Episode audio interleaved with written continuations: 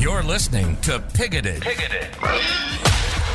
The podcast that brings comedians and experts together. Subscribe on Spotify, iTunes, or wherever you get your podcasts. Now also available to watch on YouTube. For bonus episodes, early access, and a ton of other great features, check out our Patreon at www.patreon.com slash pigoted. Thanks for listening and enjoy the show. Welcome to Pigoted Podcast. Joining us today is comedian uh, Phil Chapman. Hello.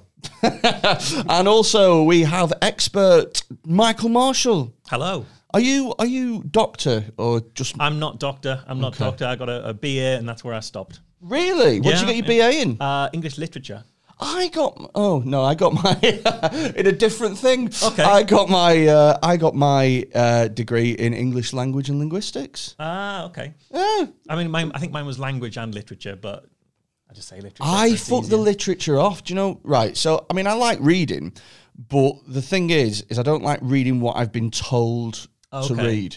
So the mi- so if, if if I discover a book on my own, I'm like, love it, I can get involved in it. But the minute somebody says you have to read this, I just don't like it. It's like with Game of Thrones. Do you remember when people were like, you have to watch Game? Mm-hmm. You have to watch Game of Thrones. If you haven't watched Game of Thrones, you have to watch Game of Thrones. I watched it and I knew in my head, I'm gonna fucking hate this. Yeah. Yeah. And I did. Did you did you watch it all the way through? Uh, no, I so so I'll tell you what happened with Game of Thrones. So I sort of said, um, uh, I, I sort of put it off for ages because I don't like fantasy sci-fi stuff. It just doesn't do it for me. And people were like, "Oh no, oh no, Game of Thrones is not fantasy sci-fi." Listen, you might think that it is because it is set in a mythical world with dragons, but believe you me, it is not. It is about politics. It is about human relations. You know, it's a very human sort of thing. Is Game of Thrones? You will love it. Plus, there's pornography, and I was like, okay. Um, and then I watched it, and the dragons came in, and I was a little bit like, okay, that's about as much fantasy as I can cope with. And then a woman gave birth to a shadow monster, Yeah. and I literally switched it off then and there. I went, nope, that was the end of it for me because that's too much fantasy. Yeah, it's a bit far fetched. Like, I Did- mean, it was shit. Did you follow it through? I did, yeah, and it was shit. Yeah, I watched the first series, hated it, and then watched all the rest of the series. So that when I told people I hated it because it's terrible, they couldn't be like, "Oh, you just have to stick with it and watch it." The more you watch of it, the better it'll get. It's like, no, I'm just going to watch the entire thing so I can tell you definitively it is shit. Yeah, I hate it when people do that. When they go, "Oh, listen, you have to sit through the first two series, but after that, it's great." And it's like, what? I have to watch eighteen hours of shit Mm. Yeah, yeah, yeah. before it gets good. Yeah, yeah. What sort of selling point is that? Do you know what the weird thing is? If only people were like that with comedy, because the amount of times you've gone on like two minutes in, people are like this guy's fucking rubbish. Oh, like ah, just for the, for the twenty first, minutes. the first 18 hours, Yeah. Phil Chapman does not strike you at all. He's bollocks. But Yeah, yeah. 18 hour and one minute, fucking Yeah. gold. That's when the, the applause starts. Do you know what? I've only ever sat through one program where I've gone, yeah, definitely the first season's bollocks, but it's worth watching. And that is Parks and Rec. Uh, okay. So first season of Parks and Rec, I went, I fucking hate this because it was just like a rip off of The Office. Yeah. I was like, I'm not feeling this at all. And then it was like season two, episode one. Gr- fant- I'm I'm about midway through season four at the moment, and I'm like, it's brilliant. But everything, even The Wire, I couldn't make it through The Wire. Mm. I couldn't. The Wire is great, but you, you, you've got to stick with that. That is one you have to stick with, but it's definitely worth it. And it's only about three episodes you've got to really stick with, and it clicks after that. Do you know what it was? I just the first three episodes of that is like the most paint by numbers cop thing. Do you know what I mean? You're a loose cannon, kid. you need to start playing by the rules. Yeah, but the rules never get anything done. You know what I mean? Yeah, yeah. Like just ugh. I cop shows annoy me. Like any any cop show. even Where they've got- Brooklyn Nine Nine. well, that's a comedy. sh- I'd still go class as a cop show. Okay. Comedy, like co- like Line of Duty.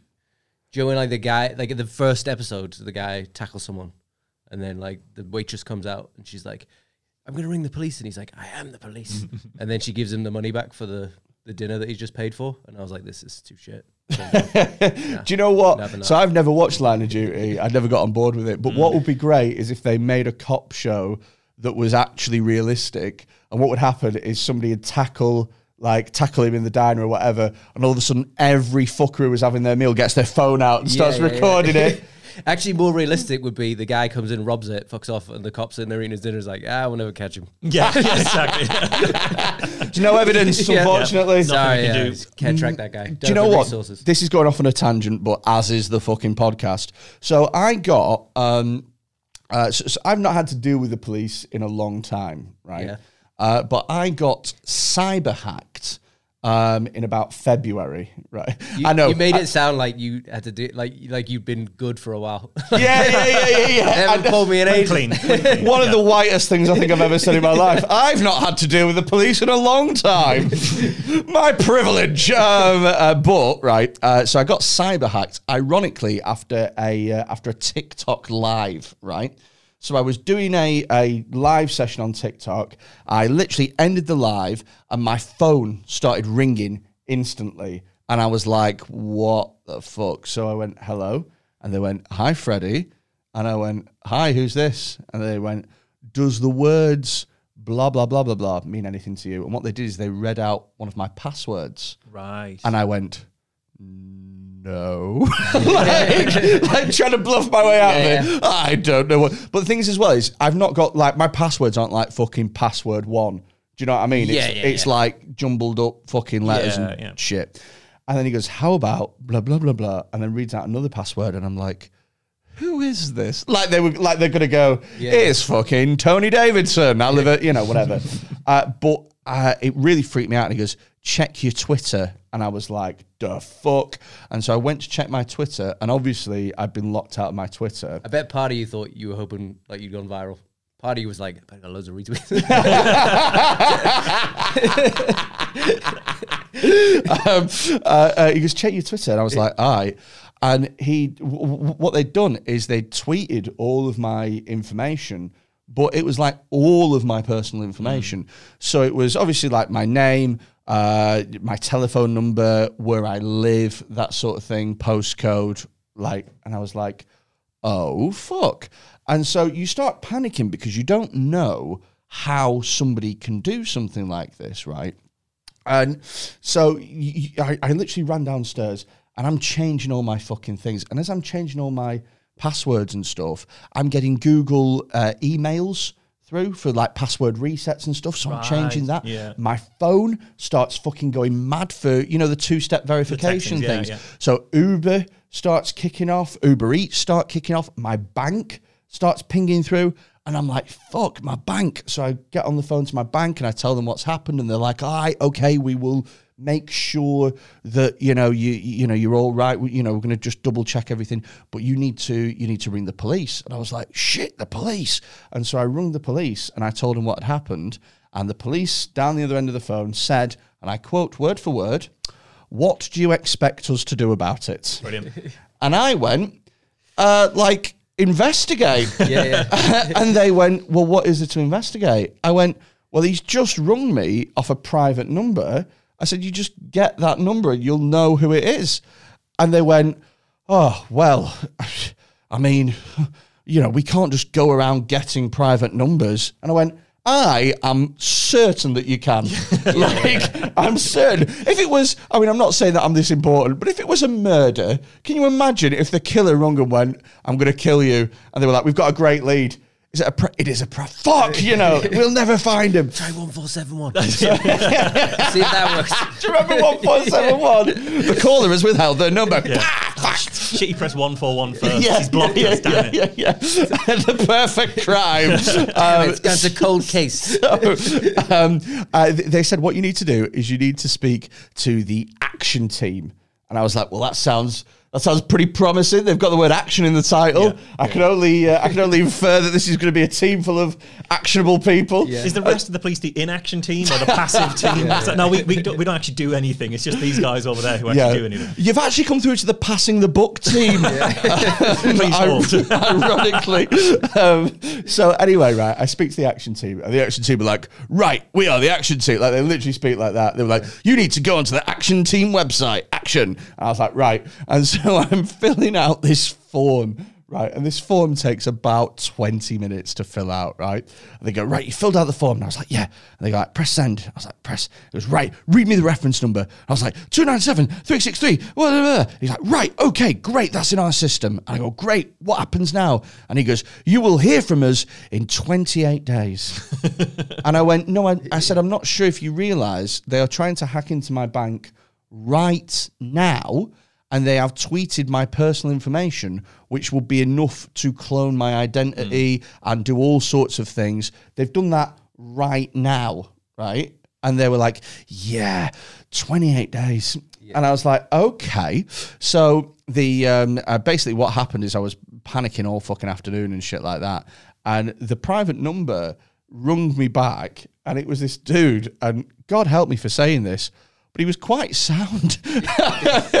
he was quite sound. And he was like, ah, I, uh, you know what I mean? He was like, oh, I watch on TikTok sometimes. I was only doing it for a laugh. Uh, and I was like, all right, okay. I was like, is there any chance you can sort of like uh, take my personal? He was like, yeah, all right, okay. You know, I was only dicking about or whatever. And I was like, how did you do that? And he said, oh, um, I'll tell you. So basically, there's websites, and these aren't like websites on the dark web or anything like that. Just normal websites that you can pay six dollars a month to, and it's like a huge registry, and you can type in anyone's name or anyone's number or anyone's email address, and they will tell you every single leaked password linked to that account. And when Google pings up and goes, "Oh, there's a security breach" and shit like that, it's like you think that oh it's just some fucker I'd ignore it. You that's you no you need to worry you need to change everything. Yeah, yeah. because once these people have one little uh thing like th- all they needed to do was to get into my Twitter, and once they got into my Twitter, they knew my telephone number because it was I put it in Twitter for some fucking reason. You have to, And don't you? Yeah. yeah, and then they got my email address as well. And from my email address, they could see uh, th- they did this other run where they knew all the websites that um, my email address was linked to. Yeah. So one of the things that they did is they could tell me what color my mum's front door is, and that's so fucking jarring. But the way that they did it was they had my email, they put it into one of their special websites. They saw that uh, that email address was registered with Moonpig, right? Because you know what I mean? Every once in a while, I forget about cards because cards are bullshit. And I, um, you know, you send out a Moonpig one last minute, you slap a fucking picture of you and your mum on it, and you go, "Look, I thought about this." And then you send it off, and it's fine. Look, I've been planning this for weeks. Away. Um, but when you're when, when you're logging into Moonpig, you don't go. Well, I need the most secure password that there's ever been God, in yeah. case in case someone sends out a birthday card on my behalf. Do you know what I mean? You don't think about it from a cybersecurity perspective. But once they were able to hack into my Moonpig, Moonpig saves your addresses. And so it was able to work out quite easily. That's your that's clearly where his mum and dad Yeah, lives. yeah. Put that into Google, Google Street View, look at the house. Mm. And that's how they work. They're so fucking clever. They take one tiny piece of information and it's like a jigsaw. The minute that you get one little bit, you can get another, another, another. And before you know it, you have a huge picture of someone's life. It was terrifying. Uh, and the uh, action team actually did get back to me. Uh, they said it was within 28 days. Do you know uh, when they got back to me? Was it exactly the 20th day? Uh, it was not. No, it was. Uh, let's see. This happened in February, and they got back to me four weeks ago. so, so it took them over six months, and uh, and they went, "Hi, we're the action." I was like, "This is. It's happened a long time ago now," and they were like, "Ah, "Oh." You are no longer the action squad. You can no longer call yourselves that. Sorry, we were on holiday. yeah, we are the eventual team. Yeah. So, what are we looking at today, Marsh? Uh, to talk about the media and how the news works, how stuff makes it into the newspapers, and what uh, influences are going on uh, in how stuff ends up actually in the news.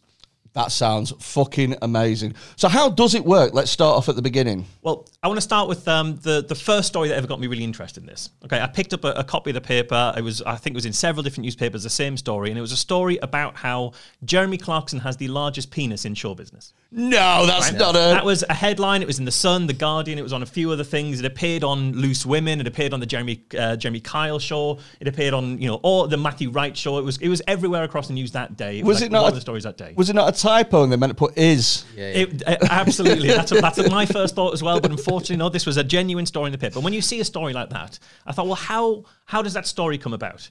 Because you know this could be there are some scientists, some anatomical experts who've looked at Jeremy Clarkson and you know figured out his his height and his wingspan. Can I guess? Is it Jeremy Clarkson's PR team? Yeah. It was not Jeremy Clarkson's PR team. Our No. source, Jez. I thought, yeah, so may, maybe it's some like Mr. J. Clarkson.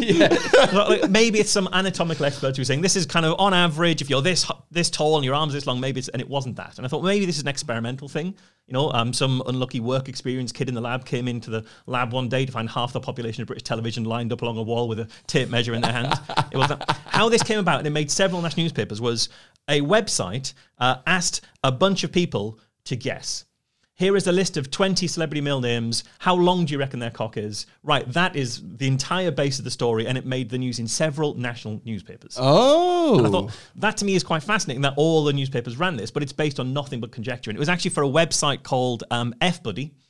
Um, guessing Well- it's not friendly buddy. It's probably a, probably a different F, and it was just a way of getting their name in the newspapers in a way that was a headline grabbing story. And I thought that's what's interesting there is any journalist in the traditional sense of what you think a journalist would be. You know, the Yeah. fact checker, the the someone who's got a network of sources, who's out there sort of telling truth to power. Anybody who comes to a story like that who reads it for a second would say, well, obviously this is bollocks. Yeah, yeah, yeah. Why would this ever get run? And that's what got me starting to really look into into why uh, a story like this runs and why lots of stories end up running in the newspaper.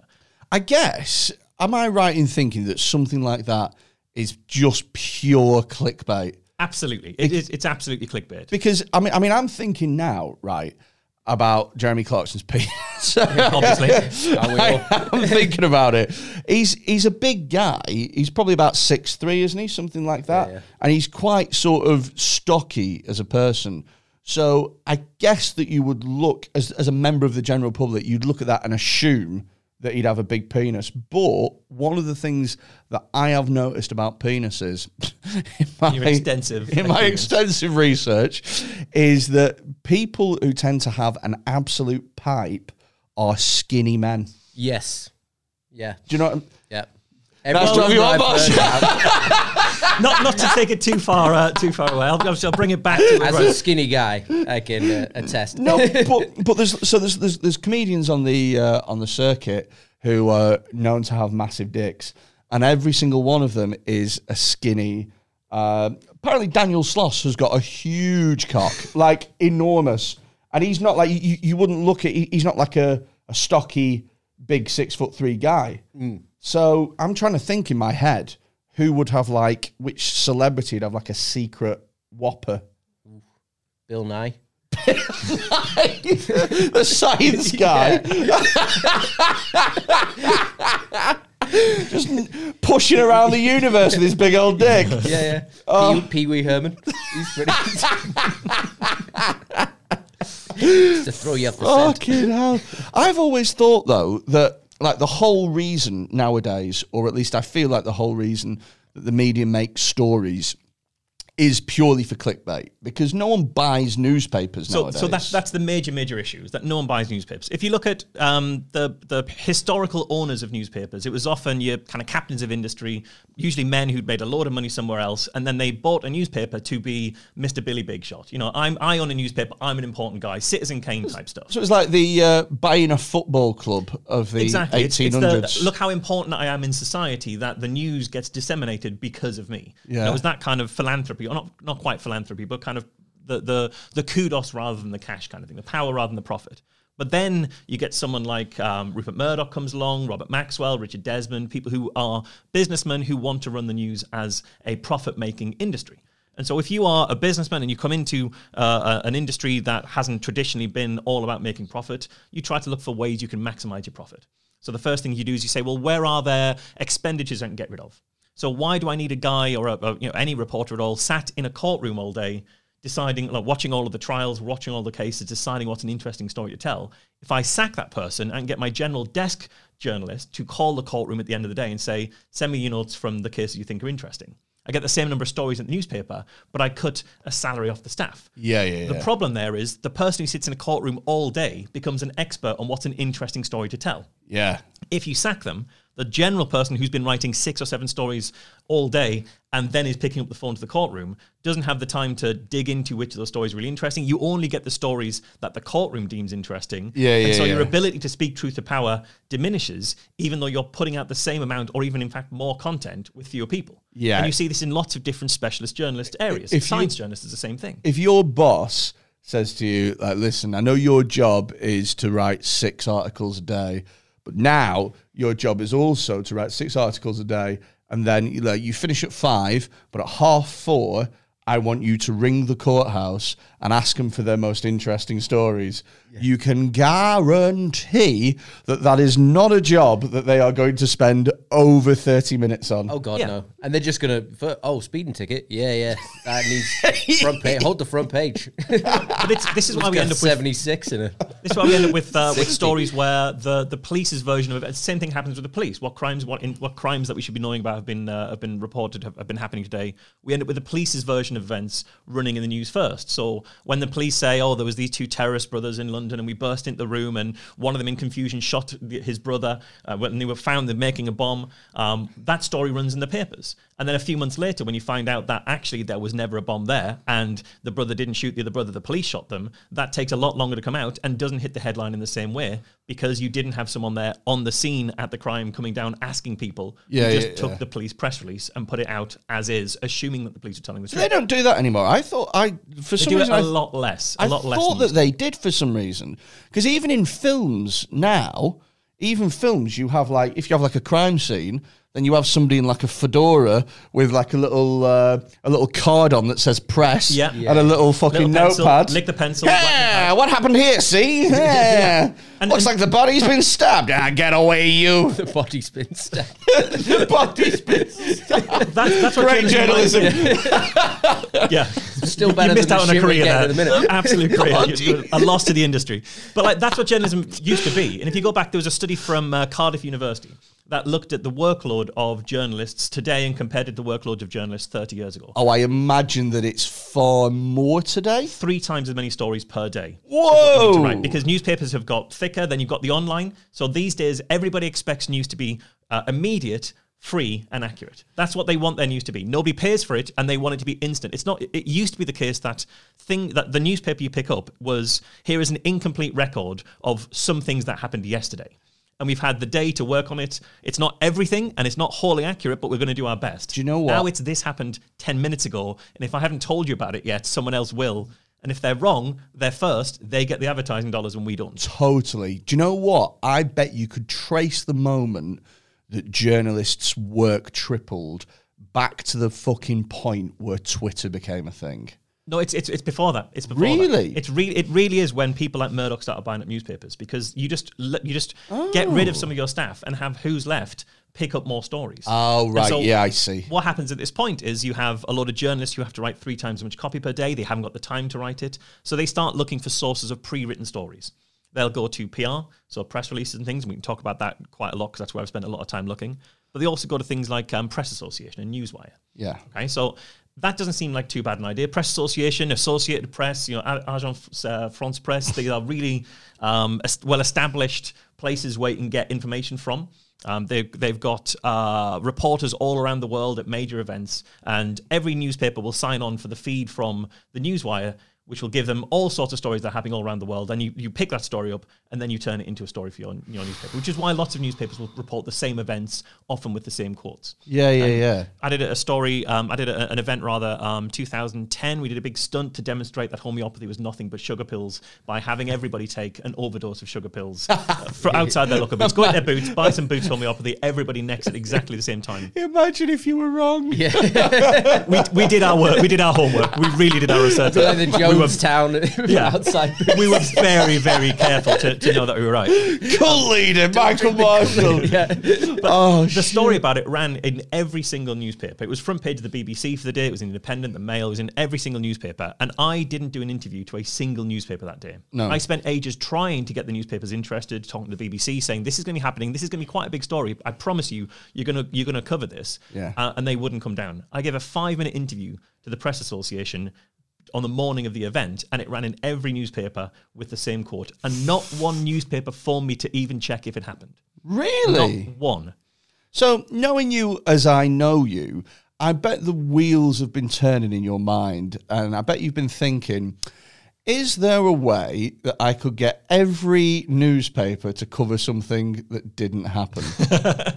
Well, actually, what I do is I spend a lot of time looking at the people who have actually done that. I mean, you might have seen um, last week there was a, a story of a uh, a wholesale manufacturer who prints up a lot of uh, t-shirts for Britney Spears, the Free Britney t-shirts. oh, Free yeah, because she's in a conservative ship or whatever. Yeah, shit. exactly. And so all of her supporters are doing the hashtag Free Britney thing, and there's a, a company printed 10,000 t-shirts with hashtag Free Britney, but they'd spelt it wrong. Hashtag Free Brittany, as in What, the region the- of France. Well, like William the Conqueror. Every single newspaper, you, you, if you look, if you Google that, look at hashtag Free Brittany. All the newspapers are reporting on that. They're showing pictures of the T-shirts. They're saying, "Oh, isn't this ridiculous?" But we're still going to sell them anyway, and there's a, a percentage of the profits going to. Uh, Do you know what I find- The story's bollocks. Is it? Yeah.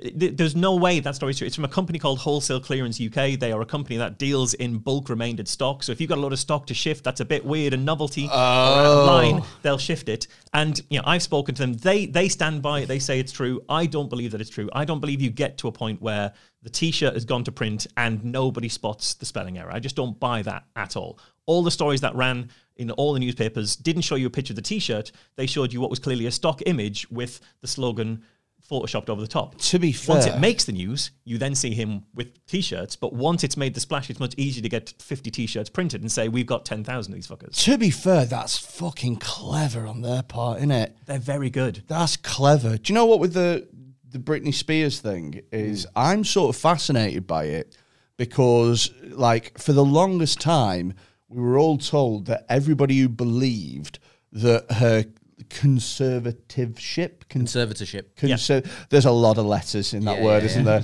And they come thick and fast out. Takes a twist in the middle you're not expecting. Yeah, yeah, yeah. You start off C O N and you're like bang, and then it goes da, and then you know it ends in ship, but Yeah. the middle is a fucking blag.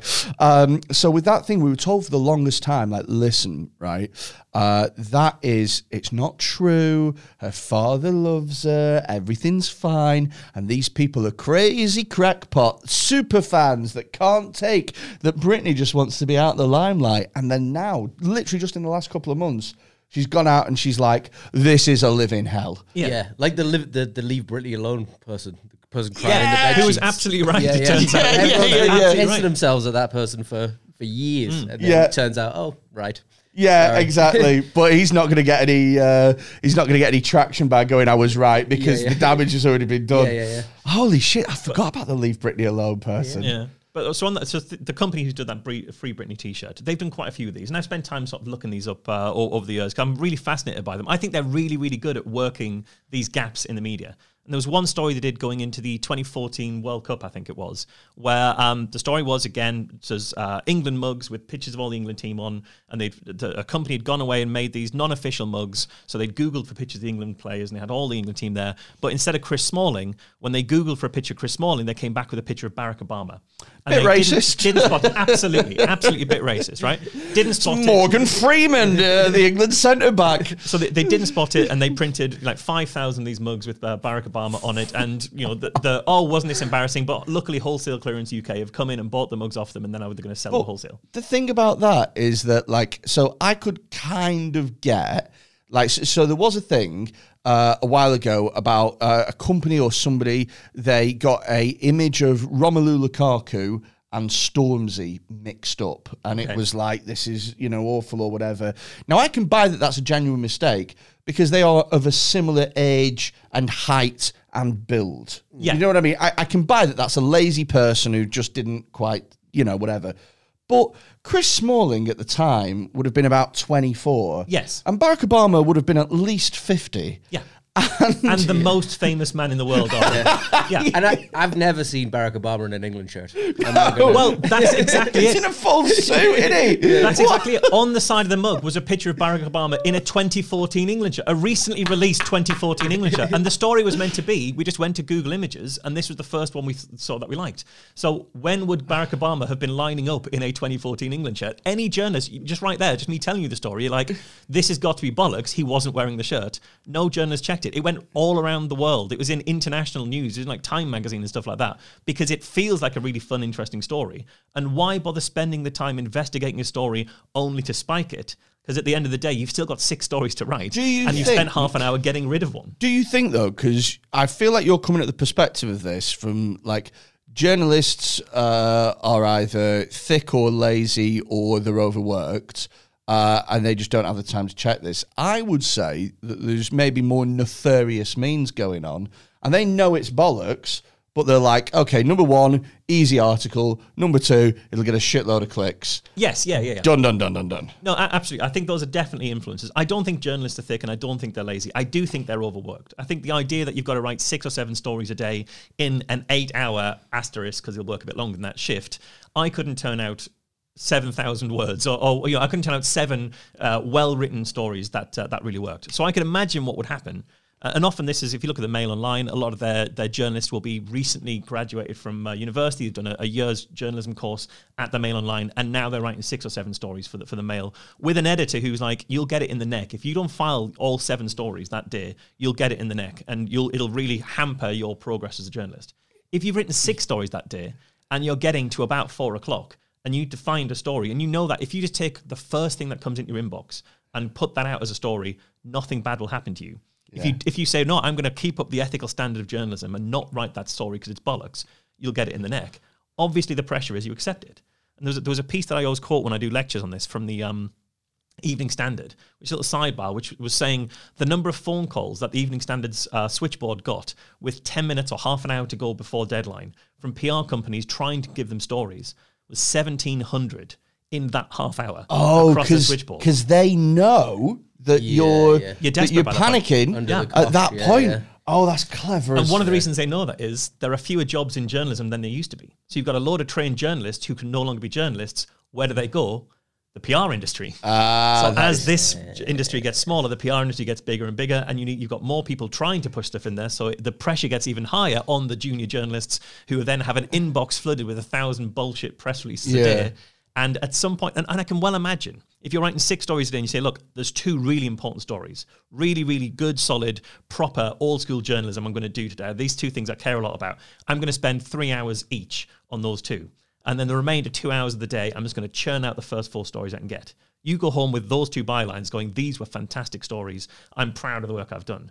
But two thirds of your output that day has been bollocks. Yeah, been yeah, pushing yeah. lies into the world. Yeah, yeah, And so yeah, you go yeah, home yeah. feeling good about it, but at the same time, you're, the majority of what you've done has been bad. Do you know what? It's funny that, like, you know, with like editors and stuff, like, if you think about the editor of a newspaper, there is such a stereotype of what that person is like. And it's fucking, get me more pictures of Spider Man. Yeah, Do you know what I mean? yeah, absolutely. There needs to be like a film or, or a TV show or anything where the editor is just really supportive. Yeah. just, do you know what? You're doing your best. You know what I mean? You didn't manage to do seven articles today, but you came in with a smile and you really worked hard. And you know what? Tomorrow is a new day. You go ahead and enjoy. Hopefully, it. Spider Man will be about then. you, you you relax and get yourself home, and uh, maybe you'll come. Maybe Spidey will come. Maybe he won't. But You want, we, you want the editor who's, who's supportive of the time you spiked a story. If, Yeah. like, you spent time looking to that and you found out that was complete bollocks. Well done. That w- that counts just as much. our integrity is still intact. Yes. Yes. And that means an awful lot to us here at the Daily Mirror. Do you know what I mean? Do you know what? Speaking of the Daily Mirror, so I've had I, I mentioned this t- to you, Marsh. I so we're at the point now where journalists are so fucking stretched for stories that some of them will sit on TikTok mm-hmm. and they will scroll through TikTok and they will look for any TikTok video and go, well, that's journalism worthy. Let's fucking have that in. Now, sometimes the the the TikToks that they choose have a very tiny, a grain of journalistic merit, a hmm. little bit. Maybe it's a mum sharing a life hack that saves her hundreds of pounds. Maybe it's something you know like th- th- that will shave time off your day is something something slightly interesting but a lot of the times it is total bollocks so i had a tiktok that made the daily mail the express and ok magazine all the big hitters um, uh, and it was me uh, explaining that i never realized that the Royal Mail and the Post Office were two completely separate companies. Oh, I remember this. Yeah. Yeah, yeah. That was literally it. So it was me. I just naturally assumed because I'm lazy and thick that they're both red and they both deal Yeah. with letters. Yeah, and fair. so therefore, and it blew my fucking mind that they were different, right? And that made three national, well, two national newspapers and a national magazine. A friend of mine, Gary, uh, you know Gary Meikle. Yeah, yeah. So he's a he's a comedian as well, but he does a lot of online stuff. He did a TikTok where he um he's, he's like, I've just realised that the reason that digestive biscuits are called digestive biscuits is because you used to have one after a meal and it used to help your digestion and make you poo. And that made pretty much every national newspaper that. That is well, the, because that's dead easy, isn't it? Yeah, it's that's dead something easy you didn't know. Someone's figured it out. You can just type it in. You can make a story out of that. Yeah. 300 words around that, It's you've lot, got a story. lot easier to make that story than. Do you know what digestive biscuits are for? What you the- go, this guy didn't know this. And what they do Yeah. is they're very clever because paragraph one writes itself. They go hilarious comedian, blah blah blah blah blah. Went viral this week with a with a fantastic TikTok about whatever whatever. Paragraph one done. Paragraph two, three, four uh, is them just literally say uh, the video begins with, and then they just literally take the speech, Yeah. Yeah. and then uh, users in the comments were left baffled, and then they uh, a Yeah. few comments. Couple of comments. So and it mu- that must So take that- twenty that minutes. That is the reverse news. That's the reverse pyramid of news. That's what they, they call that. They teach that the sort of the, the, the pyramid of news. So the the idea is the way you write a news story is you put all the most interesting and important facts in the first paragraph. And then the second most important stuff the next down, and the third most, and onwards like that. And the reason that happens is because if you think of um, old school journalism, cut and paste, when it was literally a pair of scissors and a, and a pot of glue. If you've been given, um, you know, 500, 600 words to write on a story for that day, because you're going to be like the second biggest story on that paper on that page, and then a bigger story comes in, your editor needs to get rid of some of your copy. And so if you've written it like a story, you're going to have woven things all the way through. Yeah. If you've written it with the most important thing at the top, they can just go, well, actually, that first paragraph is all I need. I'll put it in this little sidebar. Uh huh. And so PR companies, when they're giving press releases to journalists that they know they're going to print verbatim, because there's loads of stuff that gets the, the, the press company, the PR company just gives them his a thousand words written exactly as I know this newspaper would print a story. And if it looks as much like a, newspo- a, a story from that newspaper as possible, then a journalist is going to say, oh yeah, I can see this going in the Daily Mail, so I'll just file that, and they don't change it. When the PR company, because the journalists, uh, the, the, the reporters or the people working for the PR company know their way around journalism, they know that news pyramid thing. So if you are tasked to get your client name mentioned in the newspaper, you don't put it in the first paragraph because then everyone goes, well, obviously this is just a bed company talking about how you need a good night's sleep. That's cynical bullshit. That's an Yeah. advert. Everyone's going to recognize as bollocks. But you don't put it 10 paragraphs down because then what if you need to trim off some of the text from the bottom? It's still giving us. Yeah, so yeah. if you ever see, this is my own law. I think I came up with this law. I can't find anybody else who said it before me. I keep trying to find who, in case I've plagiarized someone. But if you see the name of a company in around the fourth paragraph of a story, that's the company who paid to put it there.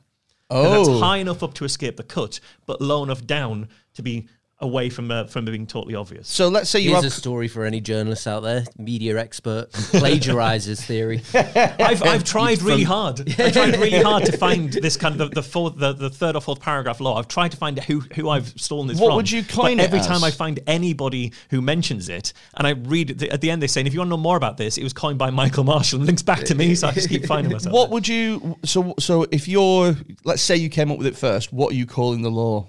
Uh, I'd say third paragraph law. Oh, you're not going to put your name in it, No, no. really? I'll save my name for something more interesting, more interesting than that. Really? Oh yeah, okay, fair enough. Yeah, you don't want if you want to live throughout the ages. It's not. I've got- it's not in the I've got ambitions. paragraph. I've got big ambitions.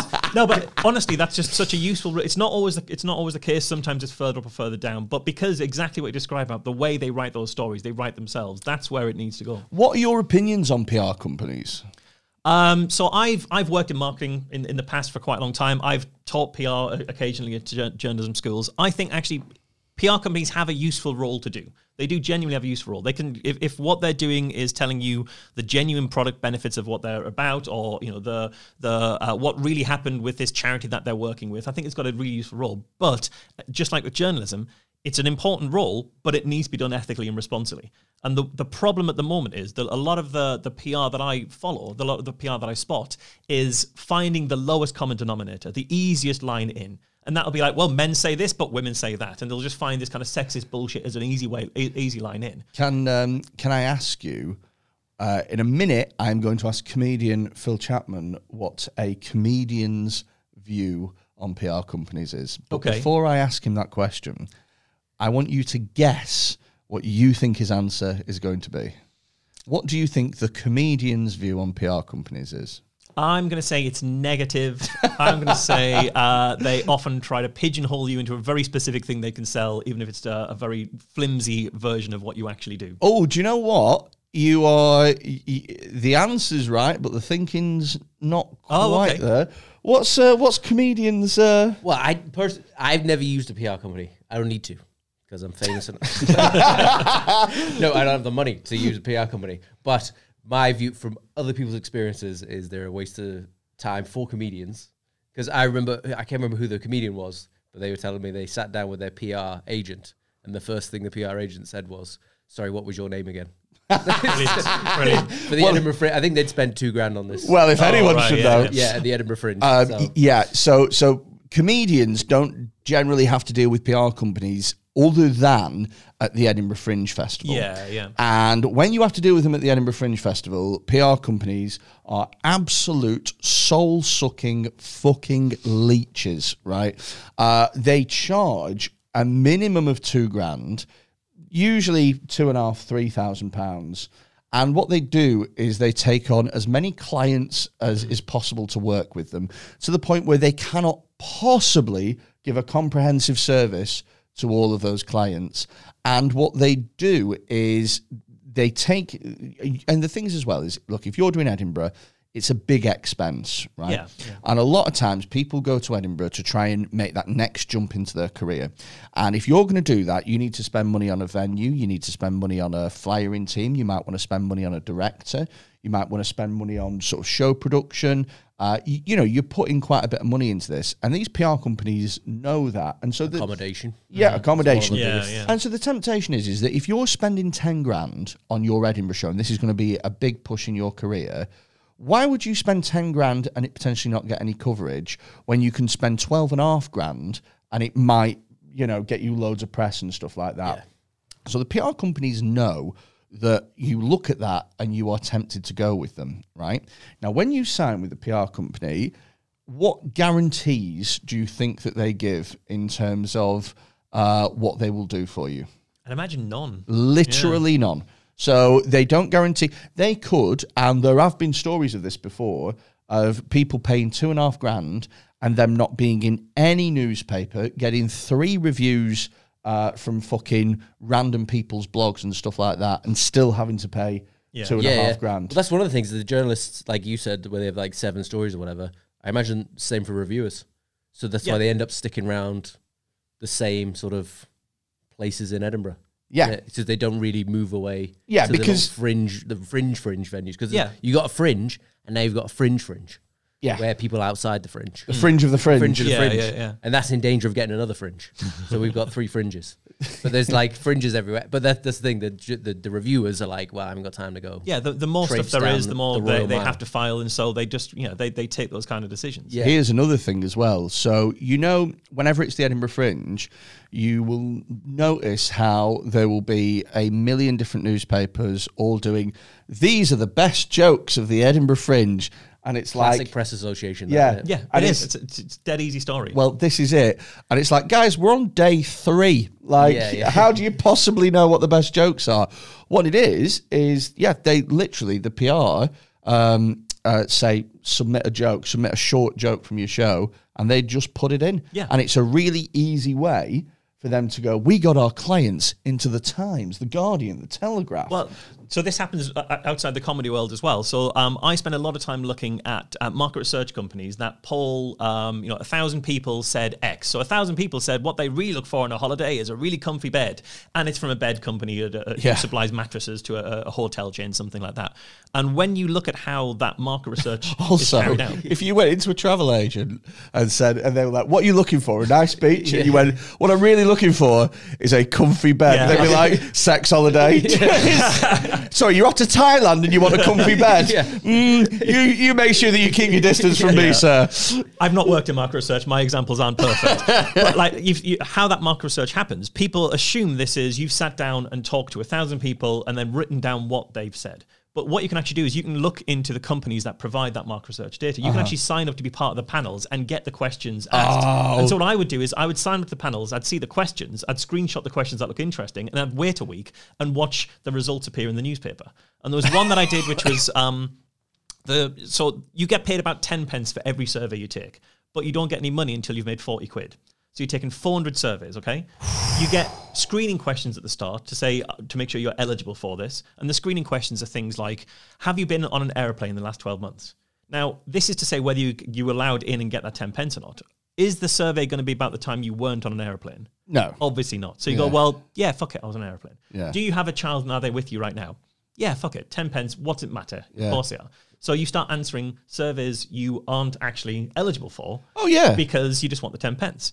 The other thing is because when they say a thousand people answered this, it's not the first thousand people to start the survey, it's the first thousand people to finish the survey.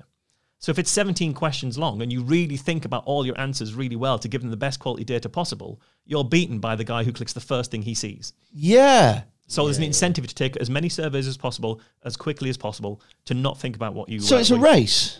It's a race, and if you know it's a race and you're setting the, the survey up, you know to put the the answers that you want near the top of the list where people are going to find them. Ah, And so- you cheeky fucking how this bastards. up, this actually has, has a real world impact. So there's one survey that I always talk about when I give lectures, which was about who do you prefer to work for, men or women? Binary choice, 50 50. You can't say, I don't think gender actually makes a big difference. It's Yeah. the most important factor I look for in a boss. I think they're equally good. You can't say that. You have to choose. If you want your 10 pence, men or women. So let's say you say men. The next question is, why do you think men make better bosses? And it's well, they're easier to reason with. There's the list of answers. They're easier to reason with. They're more rational. They don't bitch about uh, their colleagues. It's lists that the company has given you to pick from. yeah, yeah, yeah. Yeah, The next question, if you've got to choose one of those if you want your 10 pence, the next question is if you said men make uh, good bosses, why do you think women make bad bosses? I never said women make bad bosses. You forced Yeah. me to choose binary, which is better, but they might both be brilliant and men be slightly better. But now, Yeah. if I even answer this question, I'm saying women make bad bosses. And in the list of things of why women make bad bosses that you're forced to choose from, um, it's because they're hormonal. They uh, they they uh, are um, always bitching about their. sounds colleagues. nailed on, to be honest. One of them was just Just bleeding all over the keyboard. one of the answers to, to select was just they lie. It was just They women lie? wasn't? And this story made the BBC, it made the Guardian, it was in all of the media, and then it was in the secondary media. So it was on your talk shows, it was on your radio call-ins. So the call-in today is about there's a cer- the study says that women make bad bosses. Tell me about your worst bosses. This was just for a recruitment company. Wow. Five years later, magazines are still putting a little inset. Did you know 72% of people think women make bad bosses? Really? when you read the story, what you see is they're hormonal, they lie, they bitch all the time, and this is even what women say about women. This is why men are such better bosses. And you read that thinking this has come from interview of what people have said, rather than we give a thousand people a preset list of misogynistic answers Yeah. and Yeah. force them to choose one of them. It's essentially you gave. Uh, I, I mean, I imagine that the people that fill out that survey are. I imagine that not most of them are like you that are doing it for some sort of like academic uh, quest for knowledge on how things work. I imagine a lot of people are quite just desperate for money. I imagine, yeah, they're unemployed people. So- Yeah. I've got nothing else So- to It's do. promoted on Money Saving Expert as just a bit of fun, a fun way to pass, you know, a few minutes Yeah. here and there. So basically, you gave people in poverty a race for ten pence. Yeah. And whatever pence if fucking you're a woman. yeah. Well, actually, you know, I think it's even I love how than you took a little sip of water after that that. nice. He That said a very good thing about fucking the gender pay gap, and he just did a little. Ah, lovely sip of Here for water. a bit of woke balance. that. Clip that for Twitter. Sorted. Um, but like, no, it's even worse than that, I think, because remember, you don't get the money until you've made 40 quid. So you're spending maybe four or five minutes for your 10 pence. So your hourly rate is already shit. Um, a lot of people, I think, stop before they ever get to 40 quid. So you're giving them, not, you're giving them the promise of maybe giving them 10 pence that you never give them in order to do that. And the ramifications of this are actually, you know, the the the, the impact of this once it's in the press are surprising. And um, when Michael Gove was the education secretary, he talked about how kids these days, survey after survey shows kids are historically ignorant about basic facts about Britain, and therefore we should change the history curriculum from the current focus on you know checking sources and understanding biases. We should go back to facts and figures. And when a teacher through FOI request said, "What surveys do you mean?" they came back with an, a Daily Mail article about how nobody knows what the Spanish Armada was. Uh, another Daily Mail article about how someone thought that Jane Seymour was uh, wasn't one of Henry VIII's wives or something like that. When you look at these these uh, uh, Daily Mail articles, it was an advert for um, UK TV Gold series about Henry VIII. And that's why no one knows anything about Henry VIII. Kids don't know about Henry VIII. So why not watch our upcoming series on Henry VIII? it's all stuff like that. All from these market research companies. And these stories would have been generated with those same screening questions of do you have a child and are they with you right now? Yes or no? If you say no, I'm not going to give you 10 pence. Yeah. So I actually think most of the findings that were in those stories weren't generated actually from talking to any children at all about how, what they knew about history. It was people who didn't care because they just thought it's only 10 pence, clicking the first thing they see. And the history curriculum for the country nearly got changed off the back of it. That's fucking mental.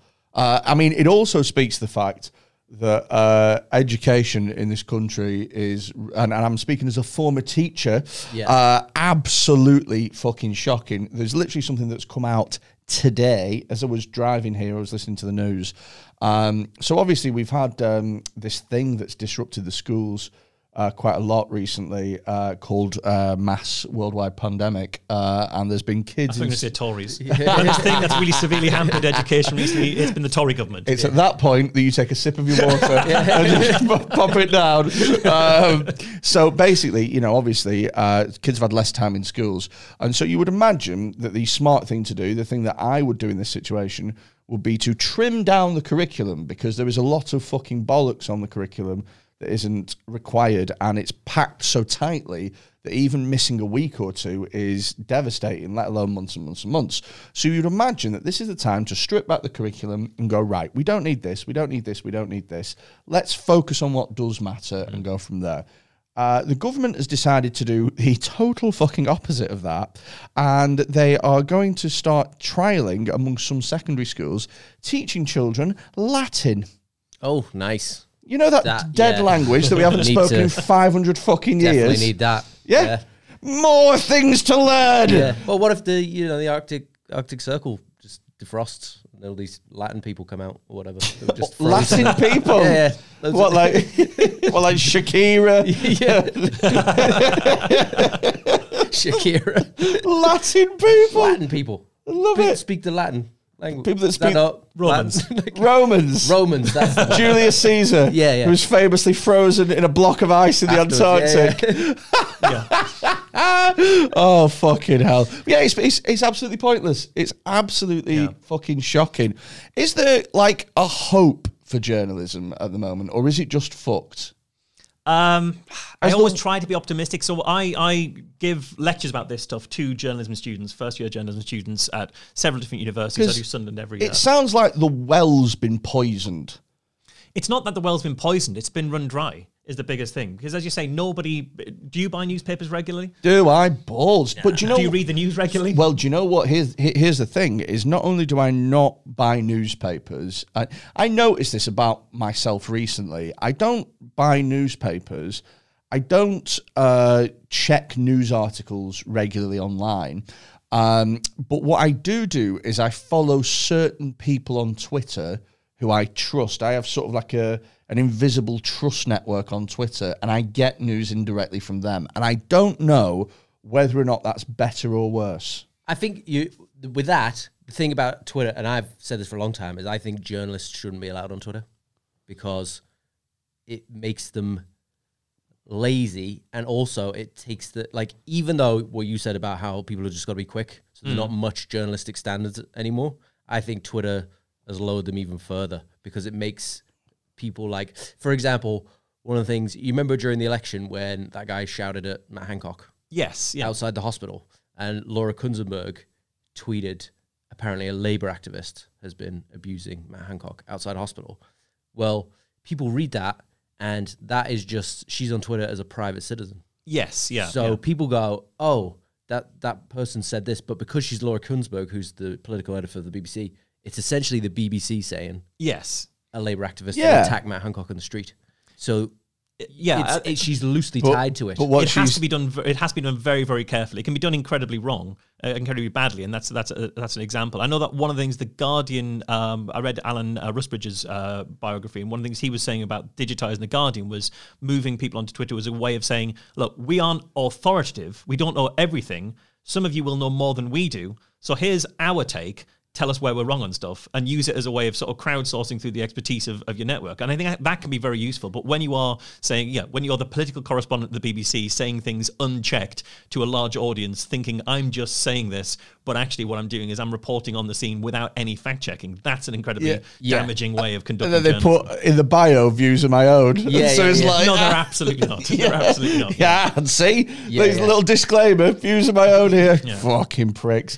But I, but I think getting your news from people on Twitter, I, I think that's I don't think that's better, certainly for the industry, because that's the equivalent of somebody going to your comedy set, remembering all your jokes, and then going to their pub and telling everyone your jokes, and now nobody wants to come and see you do those jokes. You're like, well, hang on, I've just I spent time honing that material, and because one person heard it has now repeated it to hundred people, those hundred people are less likely to come and see I, me s- to. I see what you mean. It's it's Who's probably this guy getting 100 people in a round?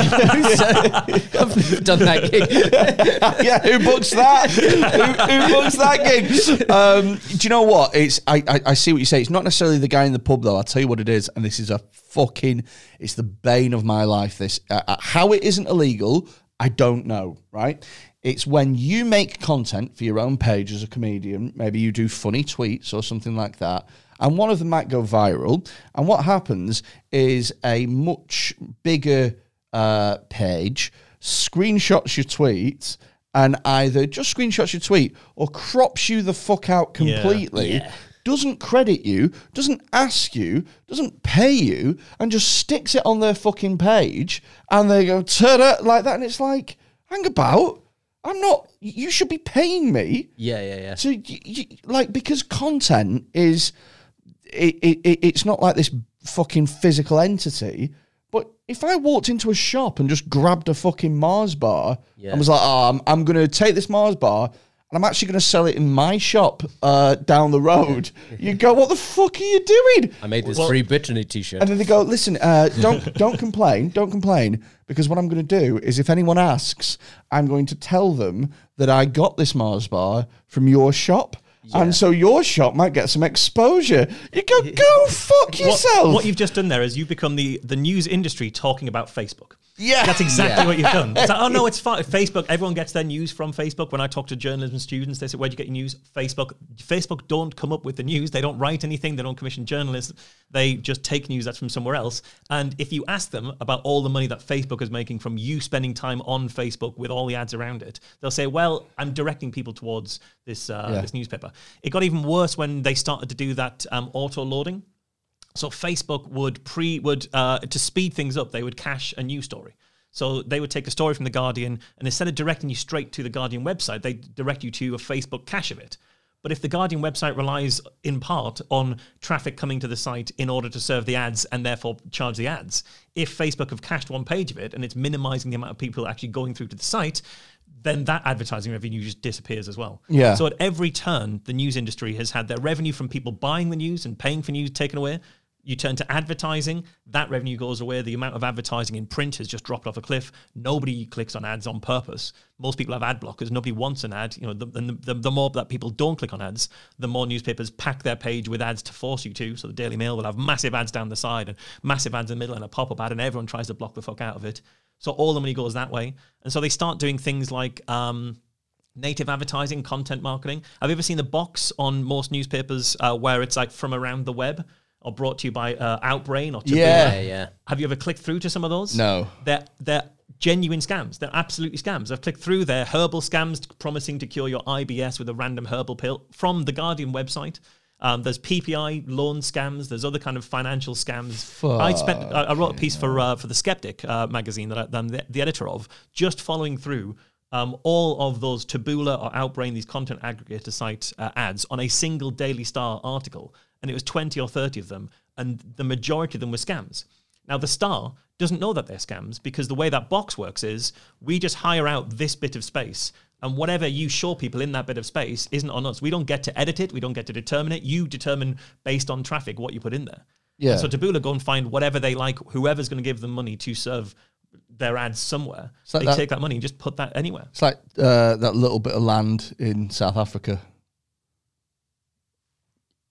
You mean it, Eswatini? That little um, Is it Eswatini? The little bit in the Free State? Swaziland. Oh, isn't it? Swaziland. Swaziland, okay. yeah, yeah. Yeah. East Okay. Watani. It's like, it's, it's Same like size. Swaziland. Or the Vatican. yeah. Yeah. The Vatican Yeah. would have been a better thing. yeah, yeah. the Vatican. People would have known the Vatican. Isn't it? How my brain works is a really fucking messed up. Well, I, I got the bordered bit, but then I was trying to see the relevance to content going in there that you So can't South determine. Africa doesn't determine what goes on in Swaziland. Oh, okay, okay, Yeah, yeah, yeah. that, that makes sense. I'm such a fucking idiot. But, but what this means is, what this means is, a lot of people who are going to a Guardian article or a Mirror article or a Mail article are seeing deliberately formatted to look like another Guardian article, a link to a thing that the Guardian have no idea what it is. it's cashing in on their um, on their name, basically, isn't it? If it's selling their name because that's all they've got left to sell. Because But- they can't sell their content because nobody buys it anymore. So- So, so- all they can sell is their name and their authority in the space that uh, that they occupy. So where do you think we go from here then? Because it sounds like journalism is completely fucked however you look at it. It sounds like there's just no money left in it because um, you know, standards have dropped so low as well, just to try and keep up with the incessant demand for content now.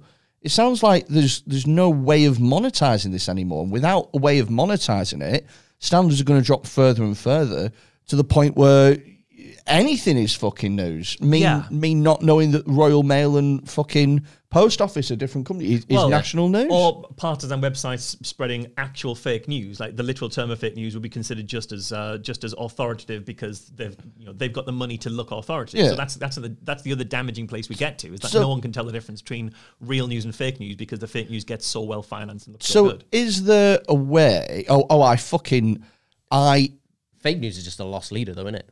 Because you can invest in fake news and it will get you what you want. Well, fake fake news is sort of like what uh, the the the intent of old school journalism when it was owned by people who just wanted the power. Yeah. it's that but evil. Essentially, it's Yeah. like I want you to really think the Pope endorsed Donald Trump, so you go out and vote for him, even though I know for a fact we just made this fucking thing up I- entirely whole cloth. I honestly am shitting my pants about you know deep fake videos. oh, yeah, yeah. Because at the moment, the last thing that we have left, nobody fucking knows what is real and what isn't real anymore. Reality's been warped now to the point where nothing that you read you can take as verbatim unless you are willing to be a clever person and to sit down and rationally go through and l- prop- but that takes so long. You can't just have a bite-sized view of what's going. You can't, right? No. So anything that you read now is bollocks. But for the time being, if you see a video with your own eyes, you can go, yeah, well, that's what happened, and even that's going to get taken away from us. I'm I'm sort of less worried about that. I think, um, partly for through uh, uh, naive uh, naivety and partly through pessimism. I think so. I think we could go we could go back 20 years and you say, look, you can't believe what you read, but when you see a picture. You know that that's got to be true, and then our ability to fake pictures got to a point where we're like, well, yeah, anyone can Photoshop anything. Pictures don't matter anymore. Yeah. And I think we'll get to that point with videos. But I think part of the problem is when it comes to, to deep fake videos, I don't think they persuade people of anything they weren't already predisposed to be persuaded of. Mm-hmm. It makes them more likely more likely to believe it with more fervor, but it's not going to radically change, completely change someone's mind. I don't But think. I re- so I reckon uh, if the Matt Hancock uh, having an affair thing happened ten years later, uh, with he would blame it on deepfake. I think it's a really easy out for anybody caught with anything. Yeah, it's a, to a go easy out for. deepfake. Yeah. and then you Well, who Trump was doing that the whole time, wasn't he? He just if he did if he didn't like what you said about him, he'd go, "That's fake news." Yeah, before deep, I love that though. Before I deep did like Such a great laugh on it. Nope, not real. no, but, but you that's don't my point. That's understand. before we don't have we didn't have deep fake during Trump, and yet his dis- his supporters would just dismiss, dismiss anything that was provable against him as fake news because they were predisposed to, to dismiss it. So I don't think we need the technology. I think, and, and this is why I said it's through both naivety because maybe I'm completely wrong about that, and pessimism because we're already fucked. But what's gonna think going to get us more fucked. People are going to be just as partisan and just as. But what's going to be left as something that you can actually trust? Because you can't trust journalists, you can't trust uh, pictures. The one thing that you can trust right now is I saw a video of it, it happened. The only thing that would be left is I was literally there. Hmm. And unless you see it with your own eyes, then you're not going to be able to. What, a live video, you couldn't deepfake it alive. We'll get to a point where you probably can. I mean, if you look at Snapchat filters and stuff like that, the amount that they Yeah, can overlay onto yeah. what you're doing, you know, your backgrounds and things, you can change a hell of a lot. I, I think where we'll be left to is is um, the where we started basically, which is a story isn't true until it's confirmed by multiple sources. And we we were at a point 20, 30, whatever years ago with journalism, where the stuff that went in the newspaper, you wouldn't run a, a piece of information, not in a respectable journalism, a respectable newspaper as a respectable journalist, unless you'd verified it through multiple different sources. Then we got to a point with Twitter and with the immediacy trumping accuracy, Yeah. because it's so important that we get there first, regardless of whether it's true or not, that you just went, well, this is half a source. They're not that reliable, but fuck it. If we don't run it, someone else will. I think we'll get back to a point where, because everything is so unreliable, you'll need to come at things from several different angles to verify it. Otherwise, nobody's going to believe it. You've got to prove it through several different means. So to go back to what we were saying before, to sort of wrap this up a little bit, is there any way that we can that like journalism can survive this with its integrity intact? Is there any way of journalism managing to monetize itself properly again? Because it seems to me, especially from hearing some of the terrifying stuff that you said, it seems to me like it's on such a slippery slope now that there's no coming back from this. There's no Yeah. coming back from it, and that with every passing year, uh, standards are getting lower, and advertising revenue is getting lower, and sales are becoming less and less. So there's less money in it. It just seems like it's sliding away into irrelevance. But who's going to do anything about it? It works for the government, doesn't it? They it works. It's on their side. Just slipping journalism, not being able to investigate properly. Well, it, it does until it gets to a point, because at the same time, the government needs a robust press in order to put the stuff that they're seeing out there in a way that people will uh, will rely on. We get a pandemic, and then suddenly everyone needs good health information, and they, the government, have to turn to being live on the BBC and putting stuff out in the newspapers. So there's there is value to degrading the press so far, but once you go too far, you've got nothing left to, to work with. So the government does need a, a robust press. They just need to have this kind of tense, uh, conflicting relationship with it. I think. Um, I, I think. Well, well, there are ways to monetize it. If you look at, um, you know, the Guardian's doing some really interesting things around membership. So people, there's quite a lot of people think actually what you're doing work. It's sort of the Patreon model kind of thing before Patreon was was around. Was and speaking of Patreon, patreon.com forward slash pigoted. exactly but you know it's it's i if if people appreciate the things that you're doing and you're able to to make that connection with people in at an, enough of an emotive level then they will put their hand in the pocket washington post i think owned by jeff bezos has done quite well at keeping him at arm's length so this is just a money just an income thing back to the old school model of you're a billionaire give us money we'll do a thing that's a good for the world I have had a brilliant idea. okay Journalism only fans. yes. That would be Laura Laura Kuenssberg like In the buff. yeah Rob, robert peston in Yeah, the Robert Peston. Ro- oh, Robert Peston with a massive butt plug. Andrew Just O'Neill. Andrew O'Neill wanking himself raw. I would, uh, again, for three quid a month or whatever, that's what I would go for. Weirdly, speaking of Andrew Neil, one of the things that makes me optimistic about the future of journalism is how badly GB News has done. Oh, You know, they dear launch it, God. like, oh, it's going to be like the Fox News of the UK, and it launched, and it's a fucking joke. And Yeah. people are jumping ship, and it just doesn't work because that level of partisanship, I don't think we're ready for. Certainly not in a broadcast news in, the, in this country. So I think there is still some seeds of hope in there. And I also think Have you watched any GB News? no, I've deliberately not wanted to give them the videos. I've Have seen the clips on Twitter. Watched any? I've seen clips, but not much. So I have watched some uh, because I was interested. I was interested to see, you know, no one's launched a news channel like that in my adult lifetime. So I thought, I wonder how this is going to work out, right? So I watched it and I, I've, I've watched one 10 minute segment and it was a fellow on Dan Wootton, Wootton, Yeah, yeah, yeah. Aussie dude. He used to be on Yeah, the yeah. Sun. He's been around. Yeah, He's yeah. still at the Sun. So, so, and, and and they had touted themselves, GB News, as, oh my goodness, you know, uh, everyone else is biased, but we are going to, you know, tell you how it really is from both sides of the coin. No bias on us, just proper debate, etc. You know, um, and I mean, we debate things on this on this podcast. You know, we have a laugh with it or something like that, and we don't have any or try not to have any biases. But I don't try and make it into some sort of free speech issue or anything like that. Anyway, right? I watch it. Dan Wootton's on, and he's interviewing uh, somebody uh, uh, from China who's uh, coming live from China, and she's wearing a mask and um, they're having a chat. She's not introduced as a doctor or anything like that. And Dan Wootton goes, "You've got some uh, really interesting news uh, to tell us about COVID." And she went, "Yes, I have. Yes, uh, COVID uh, was man-made in a lab, and China released it on purpose."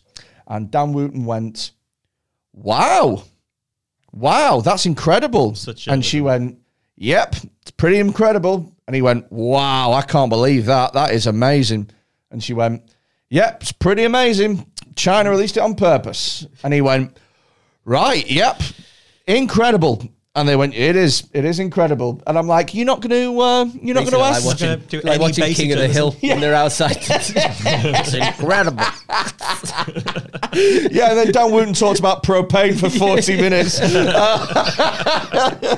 um, uh, so, yeah, but he didn't question her once. So, look, I mean, And, I'm. people jump ship from that because that's not even people who are partisan would recognize that as not journalism. Well, this is it. So I would have expected, and I'm not a journalistic expert, but I was expect I, I, I would expect if you got somebody on that and they went, COVID was man-made in a lab by China who released it on purpose as a weapon for the world, then I would expect them to go, okay, uh, how do you know? And then and then we can go from there. Do Yeah, you know yeah. what I mean? What evidence do you have? Yeah. yeah, This- exactly. What makes you say that? and then you go from there. But he didn't do any of that. He just went, wow, Yeah. that's incredible. And I instantly believe it. Even, even like something like s- that you probably shouldn't say, you'd accept more than just wow, that's incredible. You know, like even if they're like, oh, I just really don't trust the Chinese, you'd be like, okay, well at least you got a reason there. Not Yeah, yeah, yeah, yeah. But he literally went, no further questions, Your Honour. Like Yeah, yeah. straight away, he threw the towel in. dry case there. Is that why do you reckon that it's fallen so flat, G? Because it's been a it's been a disaster. And the thing the, the thing is, is a lot of people were quite mean spirited about how badly it's done because there are some pantomime villains that are involved in that. Yeah. And I don't align myself with that sort of politics or anything like that. So I, I don't particularly like the people that are associated with it.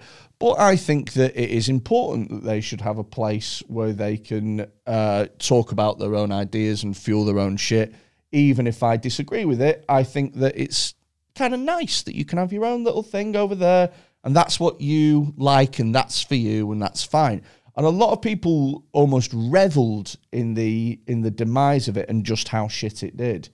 But do you think it did shit because the standards on it were so low? Or do you think it did shit because um, there's just no appetite for that kind of thing or I think I think there's an appetite for well, there's definitely an appetite for right wing journalism in this country because like 80% of our print journalism is Well, right wing. So the majority of it is that. There's an appetite as well for right wing comedians, right? Yeah. And so what? Ha- th- there are a couple of really good comics that are also right wing. So Geoff Norcott uh, springs to mind, Leo Kearse springs Yeah. to mind, somebody like that.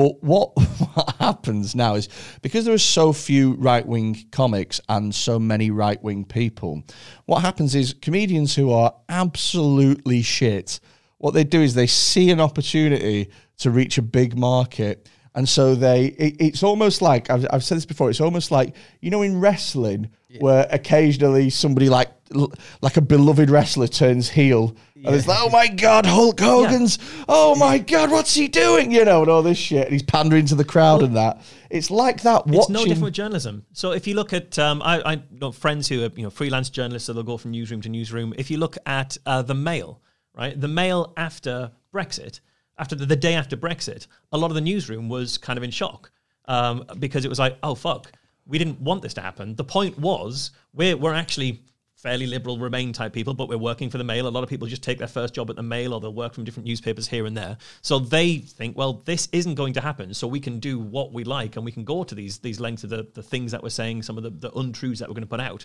because we know when it's not going to happen. There's a massive appetite for us to do to be right wing journalists, even if we're not right wing ourselves. Yeah. So we're going to play into that. And I think there's a, so it's a similar kind of thing with journalism. I think it's that with that with GB News in that um, there's an appetite there for a right wing channel.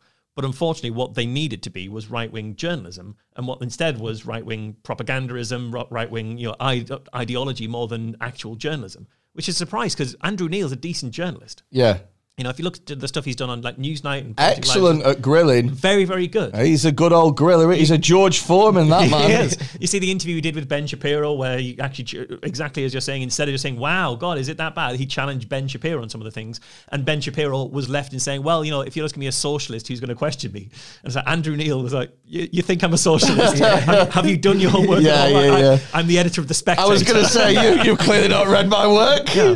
So I think there is an appetite for it, but what there was an appetite for is right wing journalism with journalistic standards of actually trying to challenge things. And there's Yeah. not there, there's a real space there to be like, well, you know, some of the institutions in this country do lean towards the left. The BBC should be questioned from the outside to make sure there's not excesses. The NHS could have excesses in there that we need to be questioned to make sure there's not things that are that are kind of going wrong in, in that kind of system rather than just like lauding it. I mean, I'm a huge fan of the NHS, but it Yeah. needs to be held account just uh, accountable just as much as anything is. Yeah. But what we had was it, what we had with B- GB News wasn't right wing journalism. It was right wing sort of yeah ideology, right wing propagandism. Yeah, it, it felt like uh, build it and they will come. And they Or half built, build it, build Yeah. some of it, and build it out of plywood. Well, Yeah. well, I think it's build it and they will come, and they built it, and then everyone came, and they went, now what? And they went, I don't know. and then everyone went, well, we're just gonna. Haven't they got like a serving MP as like a regular? I'm not even sure who's a, on it now. There's a woman on it Gloria, that's always Gloria seems, De Piero. yeah, she always seems to be next to Nigel Farage, and. I'm mm. like, if you've got this much time as an MP, like, what the fuck are you doing with the taxpayers' money? Yeah, Like, yeah, you're yeah. sitting there working on a news channel. Like the MP should not be presenting. No, no, I, I News agree. Yeah. Is that is that how we're going to go down now? Because, like I say, we, we, we've met, we've touched on it a few times. Then we've gotten sidetracked. The slippery slope that journalism is going down now. Is there anything that can be done to stop the rot? Is there anything that can be done to change the tide? Um, well, if you, it depends where you think the slippery slope started, because arguably it started with Socrates, and he's been saying, you know, people have been saying journalism and, and reporting is a slippery slope forever. So you're saying poison people? Um, absolutely Yeah, poison people. I'm That's on that. absolutely the key. But like we've always been saying, standards are slipping, and to to a degree, that's always true. At the same time as other standards have been coming up. Um, I, I talked to uh, somebody who works at the um, Bureau of Investigative Journalism. Um, which is a, an independent body not affiliated to any BIG. the- uh, the TBIJ. Oh, bastard! the notorious Big. just recheck how you spelling journalism there.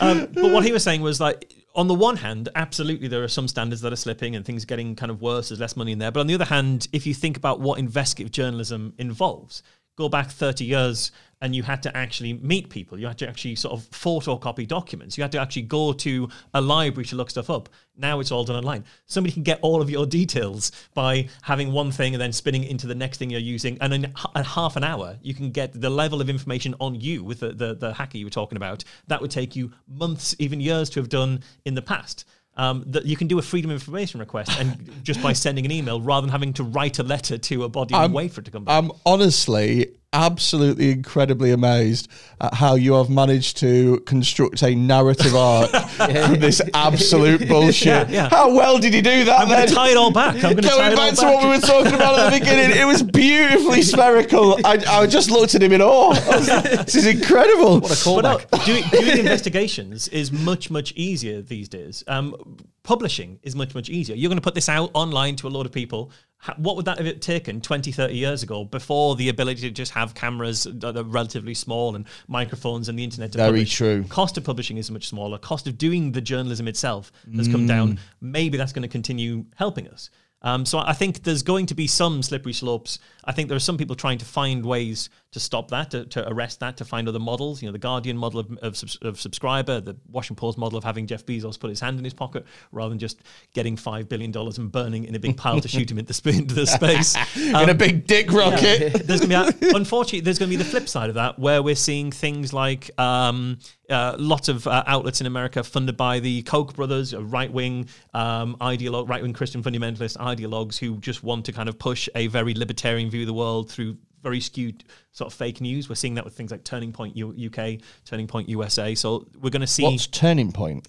Um, it's a grassroots student movement funded by oil billionaires in America to try and push very conservative ideals under the guise of um, kind of being uh, counter uh, of being kind of oh we're, we're just standing up for it a lot of the free speech stuff you see on campus is actually funded by turning point usa to try and we're going to root out liberal I- ideology on campus but it's really just a way of kind of pushing a very conservative agenda Oh, cheeky yeah fuckers. yeah there's a lot of a lot of that about Okay. um, so we're going to see that dark money coming in, unfortunately, just as much as we're going to see kind of independent money. And, and one of the things journalism will struggle, will will have to find the way to avoid uh, succumbing to is the money that funds you tainting the stuff that you do. And the you- Washington Post needs to still be able to run exposes on Amazon, even if even as Jeff Bezos finances the entire Totally, operation. but let's. I mean, let's be real. If I was, let's. I mean, let's say, for example, this podcast was being funded by a millionaire backer. Um, I would imagine that the one stipulation that they would have is don't slag me off. Yeah, yeah, like yeah. like like he wouldn't. Like, I'm, I'm presuming that this millionaire backer is a male. What what a ridiculously reductive uh, thing to do. Uh, but let's say it was. I mean, if, if he's a billionaire, it probably is males. Just statistically, by this point, the, Yeah, the, the patriarchal society we live in, probably. Yeah, all the uh, female billionaires were only on 700 million. Moves to the side, sips his water, puts it back down. Uh, we're going to leave it there, uh, I think. Thank you ever so much for listening. Uh, if you have enjoyed it, um, then please subscribe uh, on whatever podcast you are listening to. We are going to go ahead and have ourselves a break, and then we're going to record Pigoted Extra, which is a uh, Patreon only episode. If you want to listen to that, head over to the Patreon, patreon.com forward slash Pigoted, and you can join from just £3 a month and get loads of extra content, Pigoted Extra, early release, access to Discord servers, loads and loads of stuff. Before we go, is there anything that you want to plug? Phil Chapman. Not really. That, that you didn't tell me to. I've got nothing coming up. Shows coming up. Like just just Google me. Check out my Twitter at I am Phil Chapman or uh, Instagram. I make loads of videos and stuff all the time. Uh, Facebook, the Phil Chapman, because some knobhead had taken I am Phil Chapman. Me. Um, lost the password. So get in touch with your mate there and get him to get me back. Yeah, in. he'll get you sorted. um, uh, is there anything that you would like to plug? Marsh? Uh, yeah, uh, if you've liked my take on journalism, I'm the editor of uh, the Skeptic magazine at skeptic.org.uk. Uh, so you can check that out of the, the kind of things I think are important stories to put out into the world. Um, so yeah, check that out. And we will see you next week. Thank you for listening. Bye bye. This episode of Pigoted is sponsored by Taylor's Toys.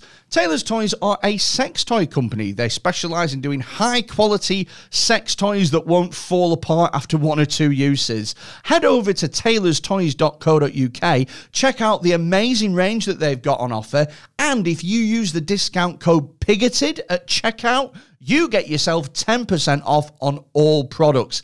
Taylor's Toys. Spice things up in the bedroom. Thank me later.